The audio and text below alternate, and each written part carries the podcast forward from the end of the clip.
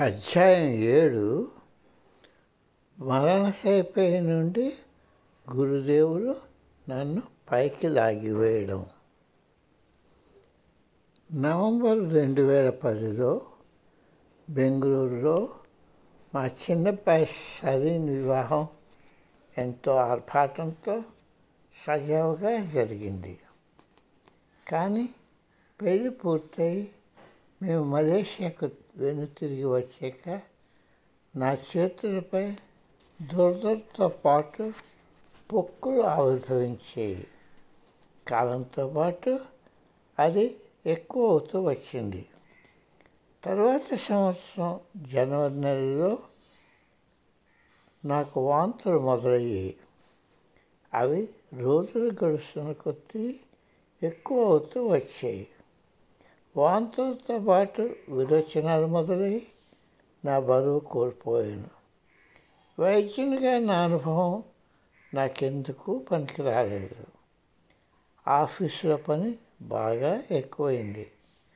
అలాగే నా రక్ష రోగ లక్షణాలు కూడాను. ఆఖరికు ఏప్రిల్ నెలలో ఇతరుల వైద్య సహాయం పొందాలని నిశ్చయించి సింగపూర్లోని పేరున్న హాస్పిటల్కి వెళ్ళాను నేను సంప్రదించిన వైద్యుడు అనుభవజ్ఞుడు దయాళు ఆయన నాకు ఎండోస్కోపీ చేయించుకోవాలని సలహా ఇచ్చి అది జరిపారు. దాని బయాప్సీలో అనుకుంటున్నట్టే హెలికోబ్యాక్టర్ పైలాన్ అన్న బ్యాక్టీరియా ఇన్ఫెక్షన్ ఉన్నట్టు ధృవీకరించారు. దాని కారణం వల్లే గ్యాస్ట్రైటిస్ డియోడినములలో మంట వస్తుంది. వాటి తగ్గి మందులు చెప్పి నన్ను ఇంటికి పంపించి వేశారు. డెబ్భై ఒక్క కేజీల బరువు నుండి డెబ్భై కేజీల బరువు డెబ్భై ఏడు కేజీల బరువు నుండి డెబ్భై కేజీల బరువుకు నేను తగ్గాను. ఈ రోగ లక్షణాలు తగ్గకుండా కొనసాగుతున్నాయి. అయినప్పటికీ నా పనులను నేను ఆపలేదు. నేను అధ్యక్షత వహిస్తున్న సమావేశాలలో మధ్యలో ఆపి వాష్రూమ్కి పరిగెత్తుకొని వెళ్ళి వాంతి చేసుకొని విరోచనం పూర్తయ్యాక తిరిగి సమావేశానికి వచ్చి మీటింగ్ కొనసాగించేవాడిని. నేను అలాగ ఎన్నోసార్లు చేస్తుంటే మా సిబ్బంది నేనేదో మూత సంబంధమైన వ్యాధితో బాధపడుతున్నానని భావించి ఉంటారు నేను బాగా అలసట కలిగిస్తూ మెలికలు తిరిగిపోయేటట్టు చేస్తున్న వాంతులతో బాధపడుతున్నానని వాళ్ళకి ఏమాత్రం తెలియదు. నా బరువు ఇంకా తగ్గిపోతున్నది. జూన్ నెల మొదట్లో మరలా ఆ సింగపూర్ డాక్టర్ని సంప్రదించడానికి వెళ్ళాను. ఆయన మళ్ళా ఎండోస్కోపీ కోలోనోస్కోపీ చేసి ఇతర పరిశోధనలకు ఆసుపత్రిలో చేరమని సలహా ఇచ్చారు. అప్పుడు వరుసపెట్టి ఎంఆర్ఐ పెట్ స్కాన్ ఎక్స్రేలు రక్త పరీక్షలు బయాప్సీలు స్పెషలిస్టులు ఆలోచించగలిసినంత వరకు పరీక్ష జరిపారు. వాళ్ళకు నాకేమేదైనా ప్రమాదవంతమైన వ్యాధి లేక క్యాన్సర్ వచ్చిందా అన్న భయం కలిగి ఇవన్నీ చేయించారు. హెలికోబాక్టర్కి తప్ప అన్ని పరీక్షలు ఏమీ కనిపించలేదు. దాంతో వారు దిగ్భ్రాంతి చెంది కలవలు పడిపోయారు. ఇంకా తీసుకోవాల్సిన ఎక్కువ మందులతో నేను ఇంటికి తిరిగి వచ్చి వేశాను. నా రోగ లక్షణాలు ఇంకా దిగజారడం మొదలయ్యి నా బరువు అరవై కేజీలకు తగ్గిపోయింది. నేను పూర్తిగా కృషించిపోయాను. నా బట్టలేవి నాకు సరిపోకపోవడంతో నేను తక్కువ సైజు బట్టలు కొనుక్కోవలసి వచ్చింది. ఏమైనా నా పని ఆగుతుండ జరుగుతుండాలి కదా? నేను చాలా బలహీన పడిపోయాను ఏమి తిన్నా ఇవ్వడం లేదు. తరువాత ద్రవ పదార్థాలు ద్రవ పదార్థాలు ఇవ్వలేదు ఆఖరిలో తినాలన్న ఆలోచన ఆహార ద్రవ పదార్థ వాసన తగిన వాంతులు వచ్చేసేవి. అప్పుడప్పుడు వాంతులు విరోచనలు ఒక్కసారి అయిపోయేవి. అప్పుడప్పుడు అయిన వాంతులు మలంలాగా కనిపించేవి. నేను కొన్ని అడుగులు దూరం కూడా నడవలేని స్థితికి వచ్చాను. గాలిలో తోలిపోతున్న పక్షి ఈకలాగా ఉన్నట్టుగా నేను భావించాను. ఒకరోజు మాజీ ప్రధానమంత్రి మా యూనివర్సిటీకి ఛాన్సలర్గా ఉన్న డాక్టర్ మహదీర్ మహమ్మద్ను మా ప్రాజెక్టుపై సంఘా నివేదిక ఇవ్వడానికి వెళ్ళాను.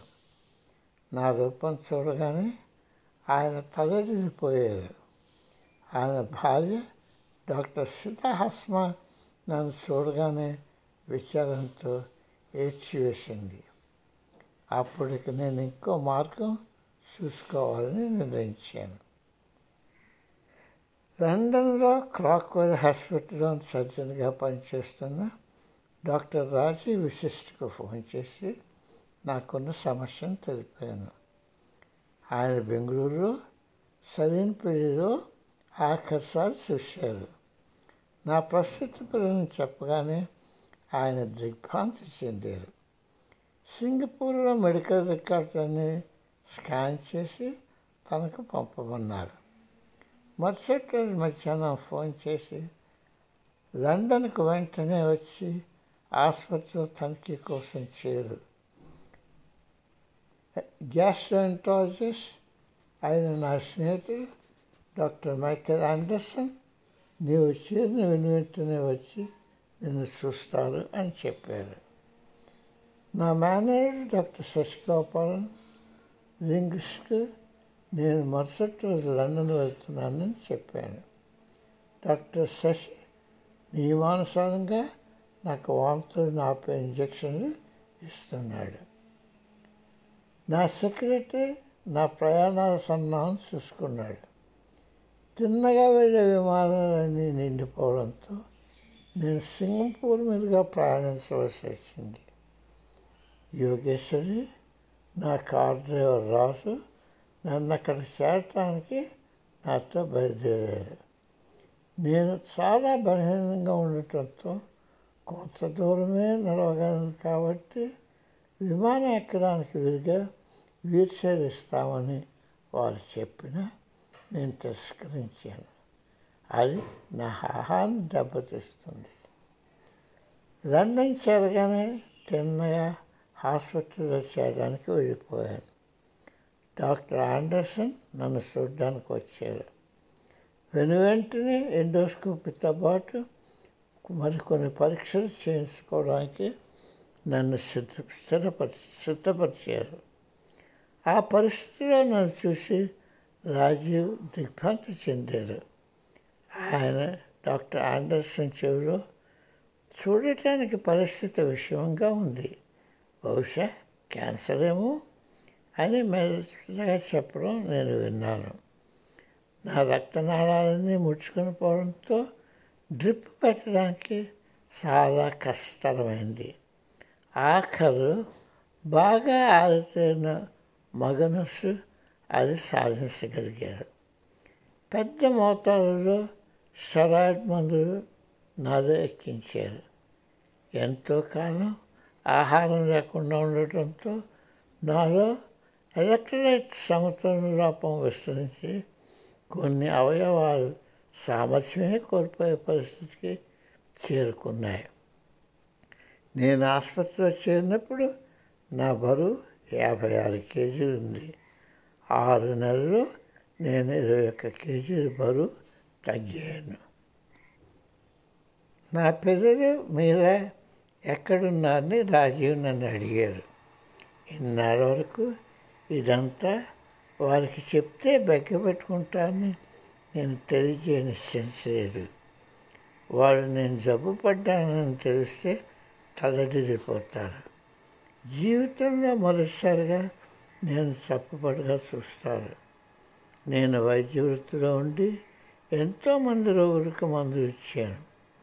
నేనే పేషెంట్ పడుకోవడం జీవితంలో మొదటిసారిగా వారు తెలుసుకుంటారు.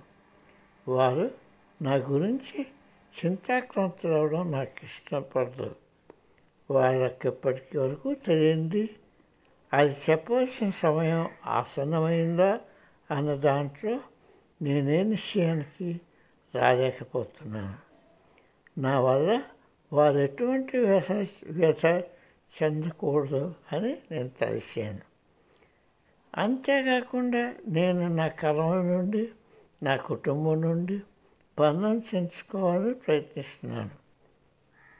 నేను మొదటిసారి పంతొమ్మిది వందల తొంభైలో గురుదేవుని కలిసి ఆయన నాకు దీక్ష ఇచ్చినప్పుడు ఆయన ఏ ప్రశ్న అయినా అడగవచ్చని. ఆయన నా ప్రశ్నకి ఇచ్చే జవాబులు పుస్తకాల్లో రాసుకోనమని చెప్పారు. నేను ఈ దేహాన్ని ఎప్పుడు విడుస్తానన్నది ఒక ప్రశ్న. అది రెండు వేల పదకొండవ సంవత్సరంలో నెల తేదీతో సహా చెప్పారు. అందుచేత ఆ సంవత్సరం జనవరిలో నేను జబ్బు పడ్డప్పుడు ఏదో ఒక కుట్ర ప్రారంభమైందని గ్రహించాను ఆయన చెప్పిన తేదీగాక అలాగా ఒకలాగా దాన్ని సాగించవచ్చని నేను నమ్మాను. ఇంత చెప్తే ఉజ్జాయింపుగా అది ఒక నెల రోజులు మాత్రమే.